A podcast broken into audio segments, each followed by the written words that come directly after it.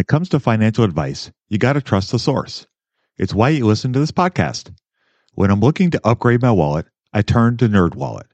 Their expert team of nerds dives into the details to help you find smarter financial products. Before NerdWallet, I'd pay for vacations with whatever was in my wallet, but I was missing out on miles I didn't even know I was leaving on the table.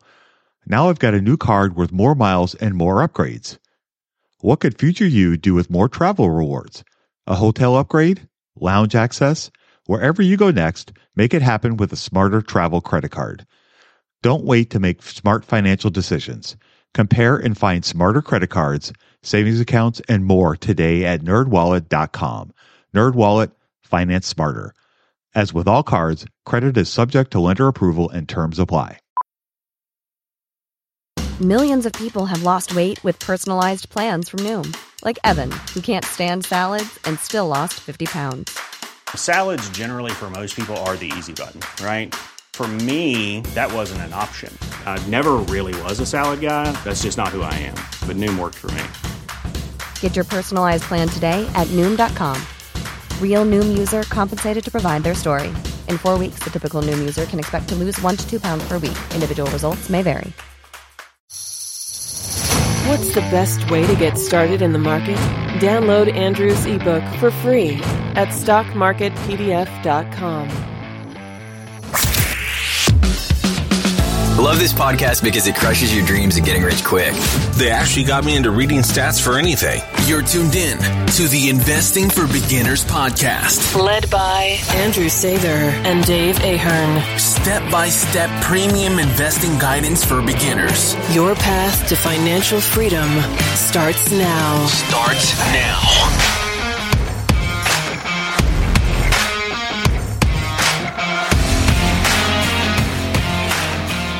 All right, folks, welcome to Investing for Beginners podcast. Tonight we have episode 205. Tonight we are going to go back to the well and answer some great listener questions we got recently. So I'm going to go ahead and read the first question.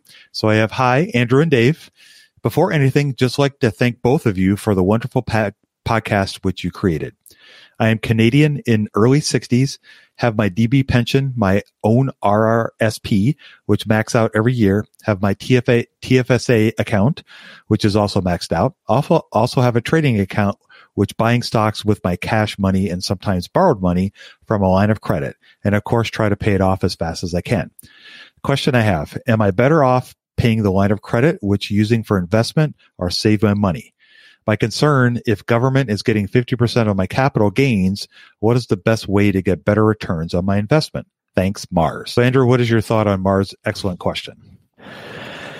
It's interesting because there are differences in taxes whether you're in the US or you're in Canada.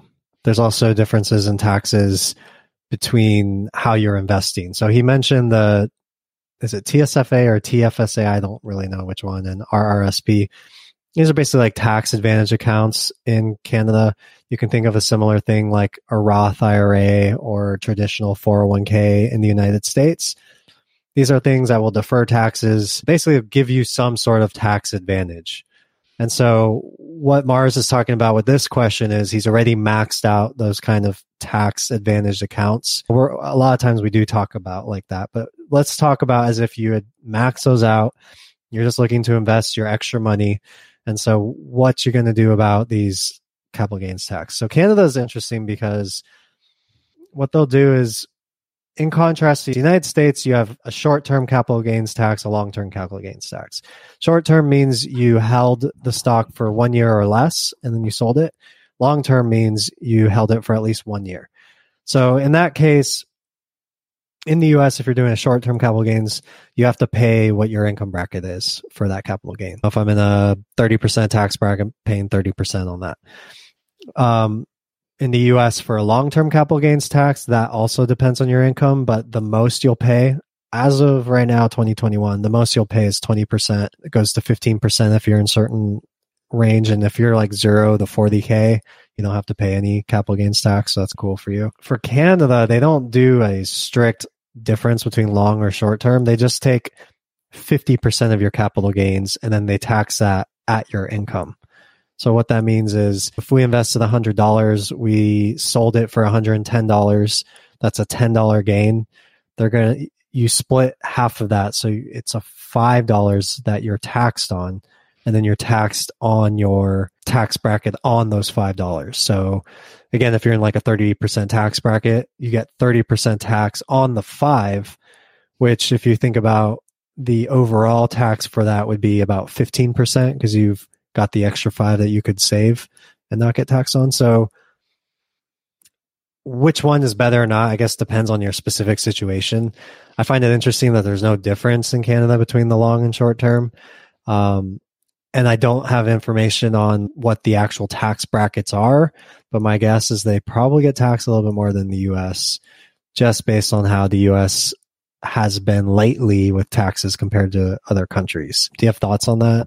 I think one of the things that I have thoughts on is the line of credit. Is that something you wanted to touch on? Yeah, real quick, let me finish up on capital gains. So in the US, a great way to defer capital gains is to do the long term instead of the short term. So you get that better bracket for most people. That said, whether you are in Canada or the United States or Europe, as it stands now, as long as you don't sell, you don't have to pay the capital gains. So there's some crazy talk about potentially changing that, which I don't even know what that would do to the markets. You only get taxed when you sell. So that's why Warren Buffett's such a huge advocate of you buy stocks for long term and you let them compound. Because if you were to like trade in and out of the same stock, every single time you trade and have a profit, you'd have to pay tax on it. And then you do that again and again. But if you just buy one company and you hold it for five years, 10 years, 20 years, you're not paying taxes until the very end. And so all those times you didn't pay taxes are just times that the value of the companies continue to compound. And that makes a huge difference. You could look at the math, but it's huge. So if you're worried about it's not quite them getting 50% of your gains, it's much less when you do the math.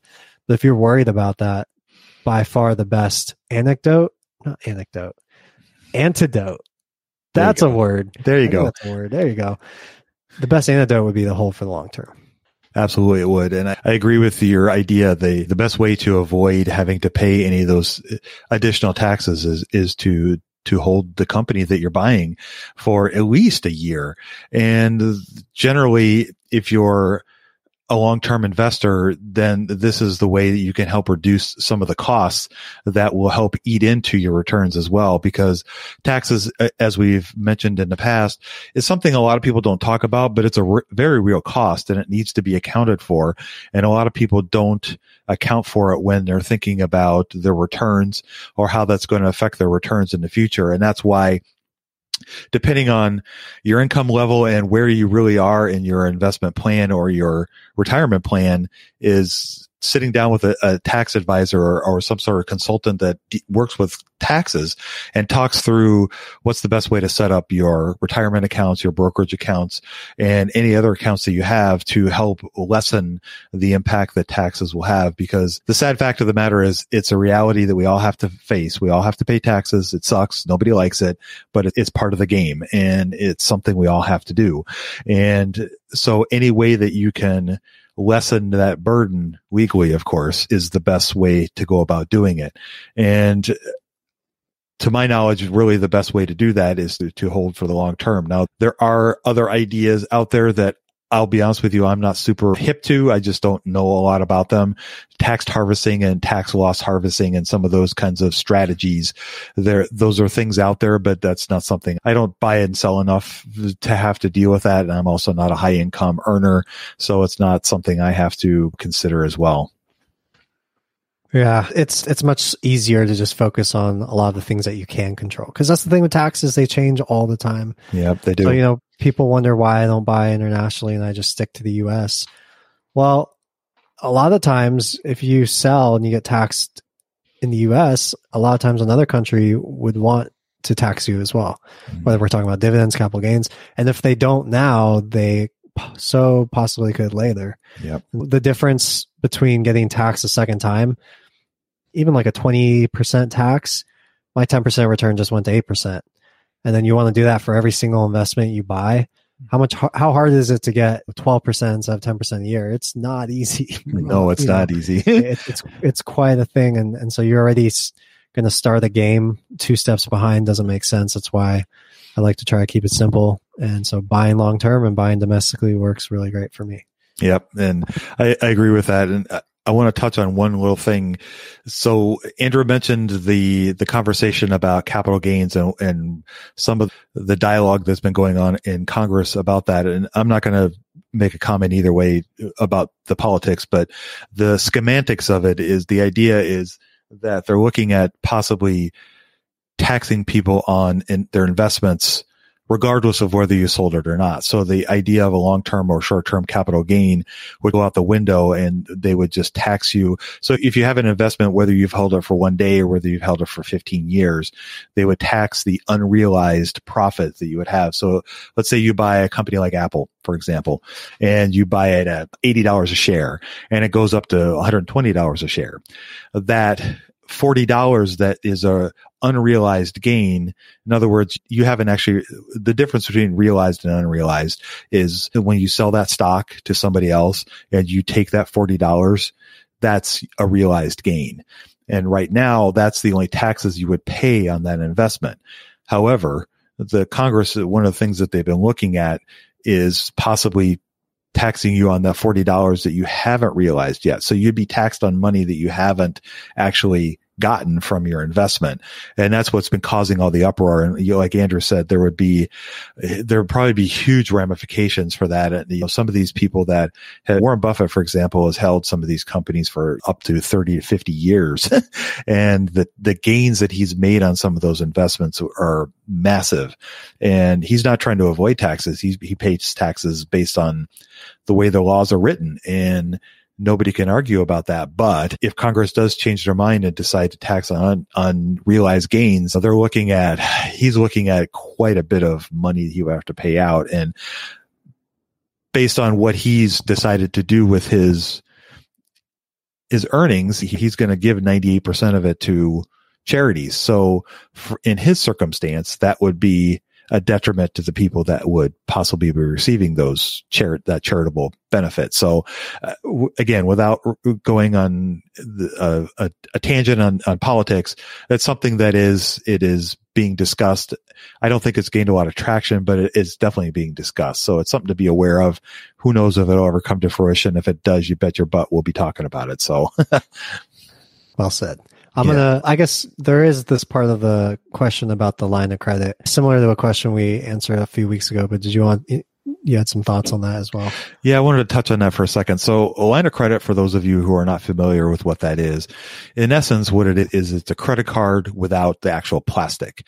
So, it's a line of credit that a bank or financial institution gives you to allow you to go out and buy things with credit that they've given you. In most cases, you transfer the money from your credit account to your checking account and you go out and buy whatever it is you want. And then you pay back the money to the line of credit that you can reuse just like a credit card.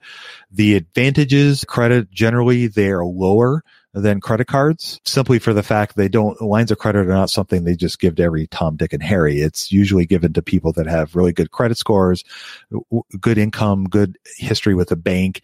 And so these are perks or benefits that the banks will extend to some of their better customers. Wells Fargo recently, however, announced that they are doing away with their lines of credit. And so that kind of caused a big uproar with people that are with the bank and not exactly sure how that's all going to play out. But aside from that, the idea is still remains the same. I'm very hesitant to suggest anybody use credit to go out and borrow uh, to invest in anything simply for the fact that two things. One, you have to make sure that investment earns more interest than you have to pay in the money you've borrowed. So if you borrow thousand dollars to go out and invest in something and your interest rate is 10%, you got to make at least 10% or better to break even on a deal. And if you don't, you're basically throwing money away. If you're earning 2% or if you're paying 2% on your line of credit and you can earn something that makes more than that, okay, maybe. But the flip side of that is anything you invest in a stock market has risk to it. And there's always the risk that company could go south, that something could happen to the company over a period of time. And so the the money that you could be making from that investment, you may have been using to turn around and pay the line of credit back. And now all of a sudden that income stream stops. Then, you know, then what do you do? Now you got to pay for that out of, out of your pocket. And if you're not in a position to do that, it just, it, it puts you in a, a far more precarious position to invest doing it that way. And so I, I, I personally would never do it and I, I would never recommend anybody do that. I did have a few customers ask me about those kinds of ideas when I was at the bank and I was very against it just because it can, it, there's so many ways that it can go sideways that could outweigh the benefits of, of doing it. Sure, you could hit it big with a company and really strike it rich with that, but uh, there's so many downsides to it that it's just not something I would recommend. So is it similar to a credit card in that if I took out six thousand on the line of credit, uh, and uh, let's say I took out the whole thing, so I'm gonna have to make monthly payments to eventually pay that six grand back plus whatever the interest rate is. That's correct. Yep. And there's going to be minimums, and the more I take out, the higher the minimums go. Yep, exactly. It's it, they call it a, a, revolving line of credit. So the credit cards and lines of credit, home equity lines of credit, those are all considered revolving lines of credit. Whereas if you get a car loan, a mortgage, uh, a personal loan, those are all fixed credit items because it's a fixed amount. You borrow $10,000, you pay it back plus your interest and it's done. The, the deal is over. But line of credit card, those are revolving because as you pay it back, you have it uh, accessible to use again. I think the the biggest thing whenever you're talking about leverage and especially something like a line of credit, the smartest guys in the world who had figured out all the risk and all the math and all the models, they were their name was they were a fund called Long Term Capital Management, mm-hmm. and they had all the best. They had thought of every risk thing except for the one risk they didn't think of, and so they were leveraged. I don't know forty to one or something, and yeah, the whole thing blew up. And so yep. that's the problem with leverage is there's always going to be one one thing that you didn't account for that could blow it up and make you lose everything that you work so hard to build by being smart and pinching pinching pennies or throwing right. numbers around. Right, trying to pick up that penny in front of the steamroller. Sometimes it's just not it's just not worth it. And I think weren't a lot of those guys rocket scientists? Like literally, I think they were rocket scientists. yeah, oh, they were all like PhDs and brilliant guys after yeah. names. Yeah, and yeah. completely just, blew up. Mm-hmm. Yep. So I think the bottom line is Andrew and I would not recommend anybody use leverage of any sort to invest. Exactly. All right. So I'm going to. As a finance nerd, you would assume that I have my money game all together. Well, shocker, I didn't. Until Monarch Money. Monarch Money allowed me to easily see what is going on with my finances, helping me get a better handle on my spending, budgets, and more. It's my go to app, more so than my bank, because I can quickly see where I am with my budgets and spending, allowing me to invest more and spend time on the things I want to do. It's my GPS for money. Monarch is a top rated, all in one personal finance app. It gives you a comprehensive view of all of your accounts, investments, transactions, and more. Create custom budgets, set goals, and collaborate with your partner. And now get an extended 30 day free trial when you go to monarchmoney.com slash beginners. Monarch has a tool that allows you to easily import your data from Mint and keep all of your tags and categories. Monarch is the most customizable budgeting app. Change the layout of your dashboard, toggle between light and dark mode, create custom budgets and notifications, set up automatic rules for transactions and notifications, and more. Monarch is obsessed with constantly improving the product. They release updates every two weeks and allow customers to submit suggestions, vote on requested features, and view the product roadmap. After trying out Monarch for myself, I understand why it's a top rated personal finance app. And right now, get an extended 30 day free trial when you go to monarchmoney.com slash beginners. That's M O N A R C H M O N E Y dot com slash beginners for your extended 30 day free trial. I'm Samantha Cole, host of the new season of Understood, the Pornhub Empire. Over the course of four episodes, I'll tell you how a horny YouTube knockoff in Canada came to dominate the porn world, only to shatter their cheeky reputation in a massive scandal. The Pornhub Empire is a new season of Understood from the CBC. Available now wherever you get your podcasts. If you're listening to Investing for Beginners, then you probably care about money and learning how to make a good relationship with your finances. Everyone's Talking Money is hosted by money wellness expert and certified financial planner Shannah Game. Everyone's Talking Money focuses on relevant, inclusive, and forward thinking conversations around money. Hear about the money topics you need to know, such as ways to train your brain to reach money goals, why you should ditch your budget and start tracking your cash, and everything you need to know about paying off student loans. Simple steps to start investing as a side hustle, ways to invest in rental real estate, how to overcome money trauma, and so much more. With over 900 episodes, there's a show for any and every money question you have. I'm a big fan of Shannah's as well. She has a relatable style and soothing voice that takes some of the stress surrounding money. Shauna really speaks to the listener and never ends in an episode without actionable tips. I recently listened to the episode Stop Stressing Over Your Money, a simple budgeting solution, where she talks about her simple, easy one, two, three system for budgeting. It helped me a lot. Are you ready to learn everything about money that no one has taught you? Do yourself a favor and subscribe to Everyone's Talking Money podcast on Apple Podcasts, Spotify, or wherever you listen to podcasts. Read the next question here. Thanks for the great question, Mars, by the way. So this one comes from Twitter. Basically, do I bond treasuries compound interest daily, monthly, or yearly on investment over the length of the US bond? Do any government bonds do this?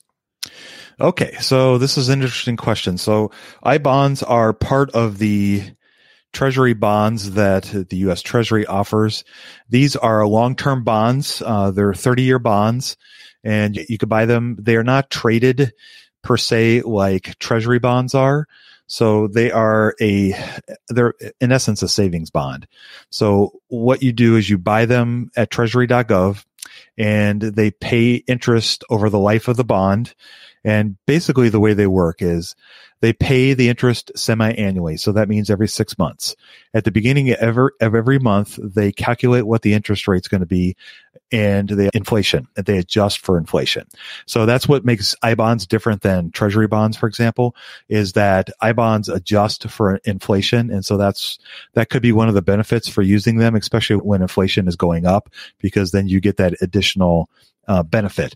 When inflation is stagnant or going down, then they're maybe not as beneficial. The I bonds, they, the kind of the way it works is you have a five year window that if you, if you liquidate the bond within five years, you're going to pay a penalty, which is the penalty would be the last three months of any interest you would have earned on the bond. So you would get your full amount that you invested in the bond plus any interest that you've earned over that period of time. Now, another cool thing about I bonds is when they calculate their interest every six months, they add the interest and the inflation adjustment to the value of the bond. And then the next six months, it calculates interest based on that new amount. So normally there, it's a fixed rate and it just pays it, it pays on top of the interest every six months. This one, so let's say just for easy numbers, let's say you buy a bond for hundred dollars. After the end of 10 months, the interest is calculated and let's say it's $15. So now the bond is going to pay is you, uh, the $15 gets added to the 100. So now the 115 is going to earn interest over the next six months. And then that gets added to the $115. And then the next six month period, it'll be compounded upon that and compounded upon that. So it's a little different than normal bonds. So that's, that's a cool feature of them. They're long-term bonds, like I said. So they're 30 year bonds. They're really designed to be held for a long period of time. They're not a short term trading in and out kind of bond. The flip side of that is treasury bills and treasury bonds all pay interest on a six month period. There are treasury bills, which are shorter term bills. I believe they're a year or less. And you have treasury bills that are shorter term bills that pay interest every six months. Generally, the shorter can go as, as short as seven days and they can go up to a year. Then you have treasury notes that, that generally ra- that range between a year and 10 years. And then you have 30 year bonds and now they have a 20 year bond, which they just started recently. So those, again, they all pay interest every six months. So to my knowledge, there are no notes, bills, or bonds that pay interest daily or monthly. It's all semi-annually. So every six months is when they pay that. And the savings bonds differ in that you pay the interest. So when you buy the hundred dollar bond, it's marked at par, which what they do is they calculate what the interest would be for however long the savings bond is that you bought. Let's say it's a 10 year. They calculate the, the interest on the savings bond and then they reduce that from the hundred dollars so let's say it knocks it down to 53 bucks, for example. Then after 10 years, that would grow to 53, the $53 would grow to $100 and then you earn interest on top of that as well. So that's how they calculate that. And the reason why I say that is because sometimes people will come and redeem a $100 bond at, at, the bank and uh, like a, a, double E bond, they'll be like, why is it only $79? It says it's, it says it's a hundred. Well, because you, it, it hasn't matured yet. So until it matures, it's going to be less than the, the face value of the bond. There's a lot of talk about these bonds, but they're such low interest rates. When I think of like, why would anybody buy a 30 year bond that pays like less than a percent? It's really a different use case. And it's not like your everyday Dick, Harry, and Sally who are buying these things, but it's like large institutions yeah. who have different needs, or even if, if you're a bank and you're able to pay a fraction of a percent to keep some of these checking deposit, well, then it makes sense for you to buy a super long term bond to, to that pays a percent because you're getting the spread on that. I think exactly. for most people, the I bond might be a little bit different because if you're, I guess if you're in retirement or you just have an ultra conservative outlook, maybe it makes sense for you. But the, these rates are pitifully low. Yes, they are. And uh, the majority of the bond market is in institutional investors and uh, treasury bills, bonds and notes all trade on the markets. They are investments, so you can buy and sell them.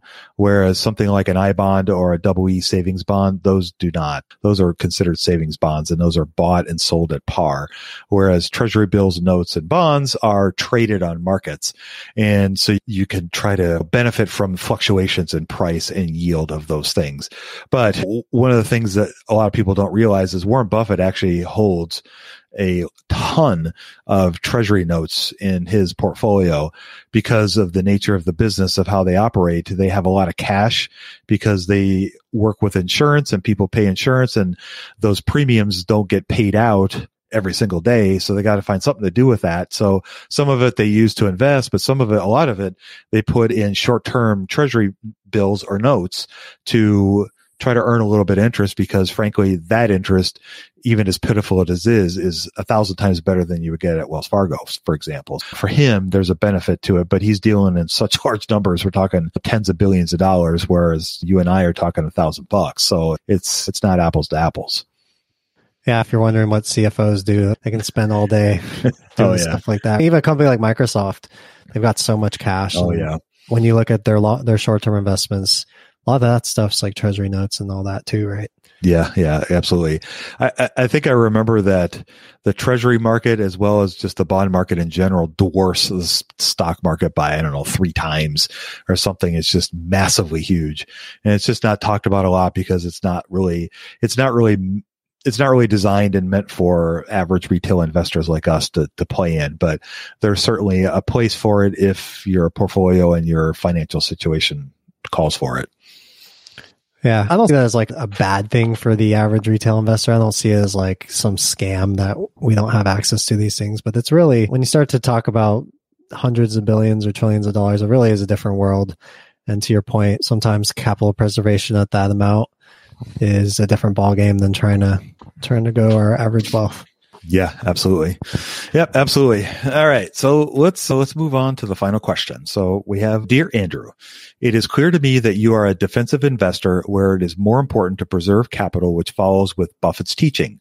This is why you're not so keen on growth stocks with your value trap indicator.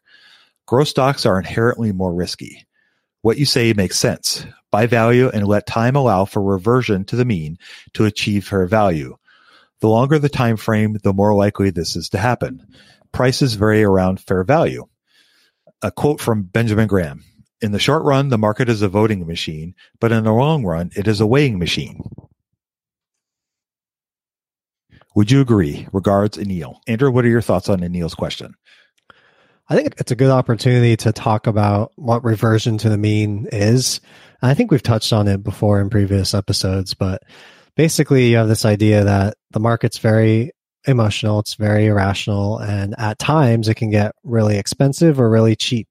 and not only the entire market, but also individual stocks and individual companies. And so what tends to happen because it's emotional and because not only is it emotional, which makes it sound stupid, but it also has a lot of momentum people who are just short term trading. Morgan Housel is a great book. Have you read it? The uh, The Psychology of Money. Absolutely, it was one of my Christmas presents. Fantastic book. Really, my my little girl. No way, that's adorable. Yeah, what a great book. She I don't even know if she had any idea how sage that was. No, it's pretty sage. so, uh, in that book, he mentions how in the market you really have two camps. You have the people who are buying stocks because they're looking at it as a long term investment. And then you have people who are very short term. They're even sometimes a time frame as little as a day or a couple hours. And so they're not even looking at how much this company is worth over 10 years because they're going to hold it for 10 minutes.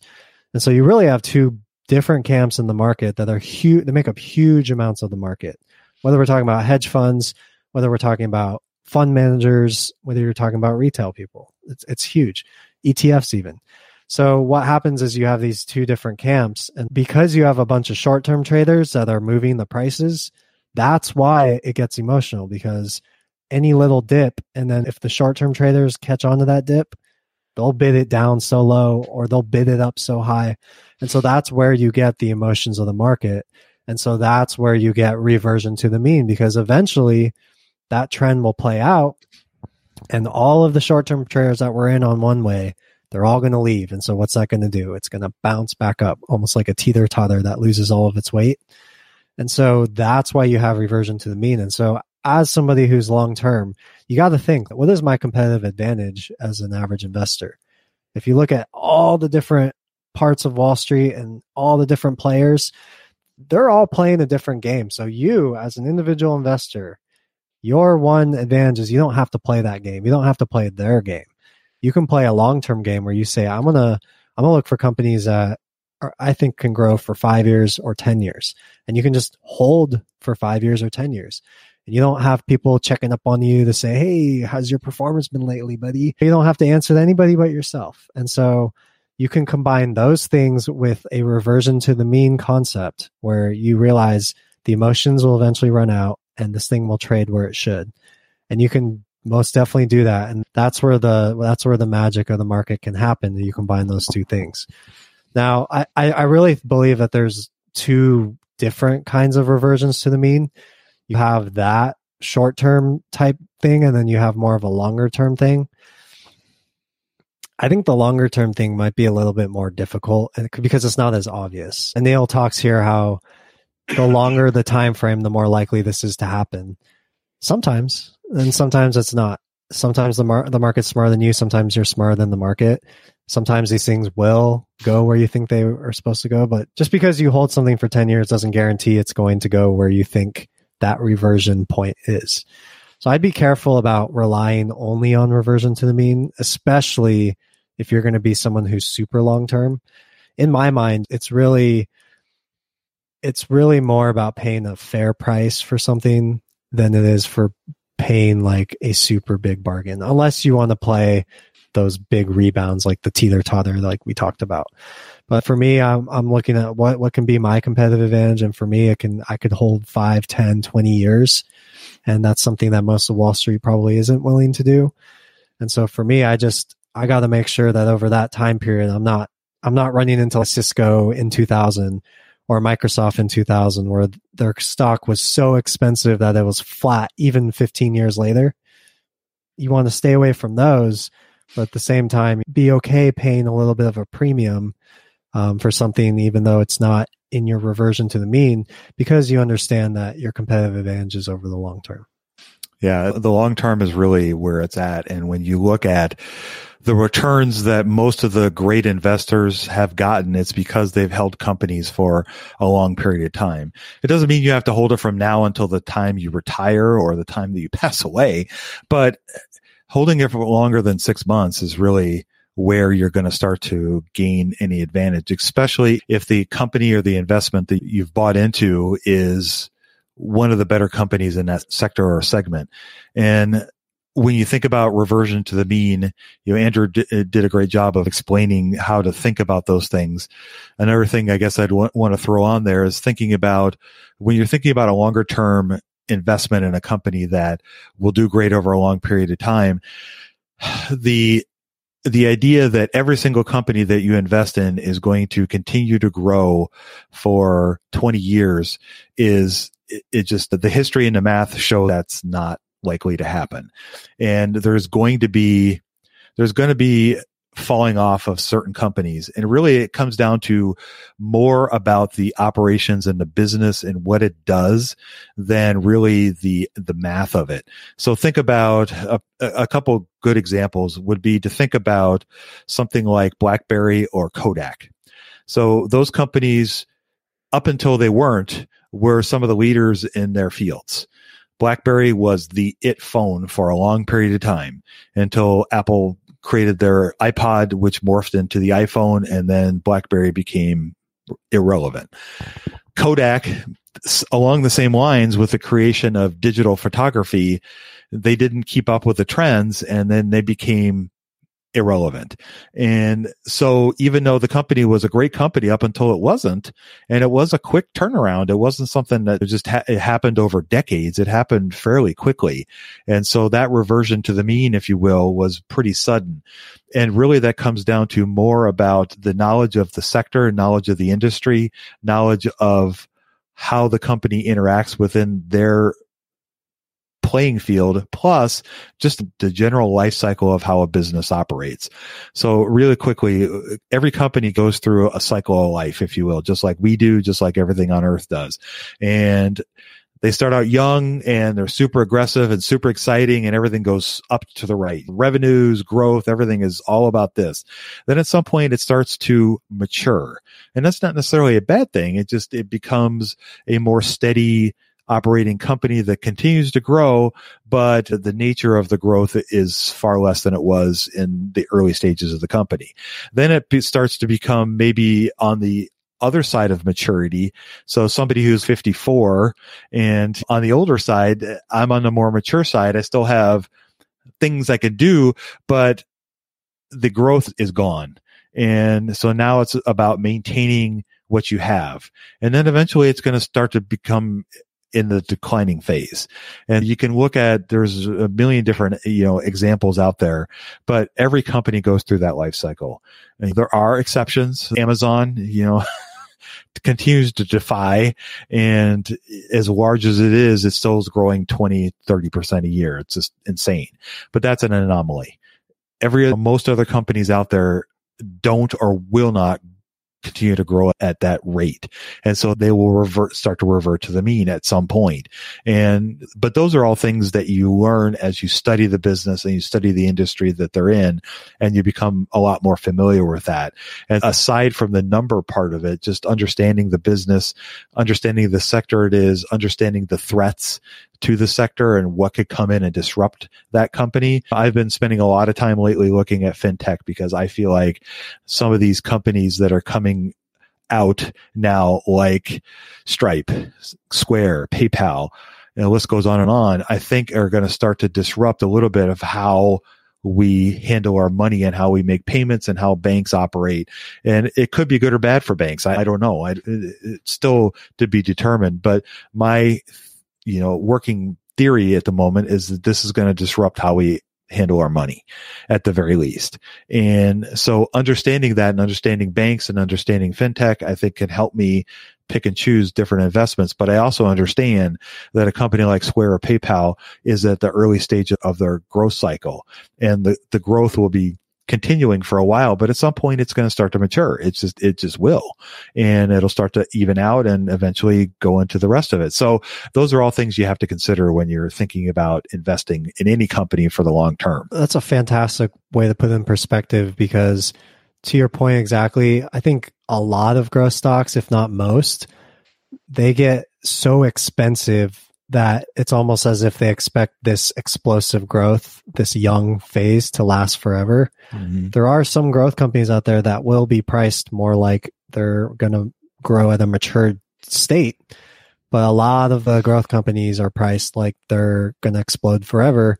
And the fact of the matter is, eventually they're going to have to submit to nature's laws. Mhm. And that's why those stocks get killed. And it happens very quickly, like you said, because you get not only the fundamentalists who realize they were wrong, but the short term trends who are like, Ooh, we're out of here. This trend just went the other way. Yep. Yep. Exactly. Anyway, I guess that's going to wrap us up for tonight. Thanks everybody for writing in those questions. Anil, Mars, the guy on Twitter. Speaking of our Twitter, we just launched one for this podcast. So that one's uh, at IFB podcast. Insightful tweets for the most part that come out of that account. I liked the poll that was submitted on there. It, what was it? Something about dividends, right? It said, Yeah. what was the poll about dividends? Oh gosh, I can't remember now. Um, sorry. I think it said, "Do you like dividends or something?" Yeah. Oh, do do you like them, not like them, or ambivalent? Or- Yeah, and hundred percent of the votes said. Yeah. I was like, "That's my people." And Yeah. then there was another one I thought was funny. It was uh, traditional IRA or Roth IRA, Roth IRA. Yep.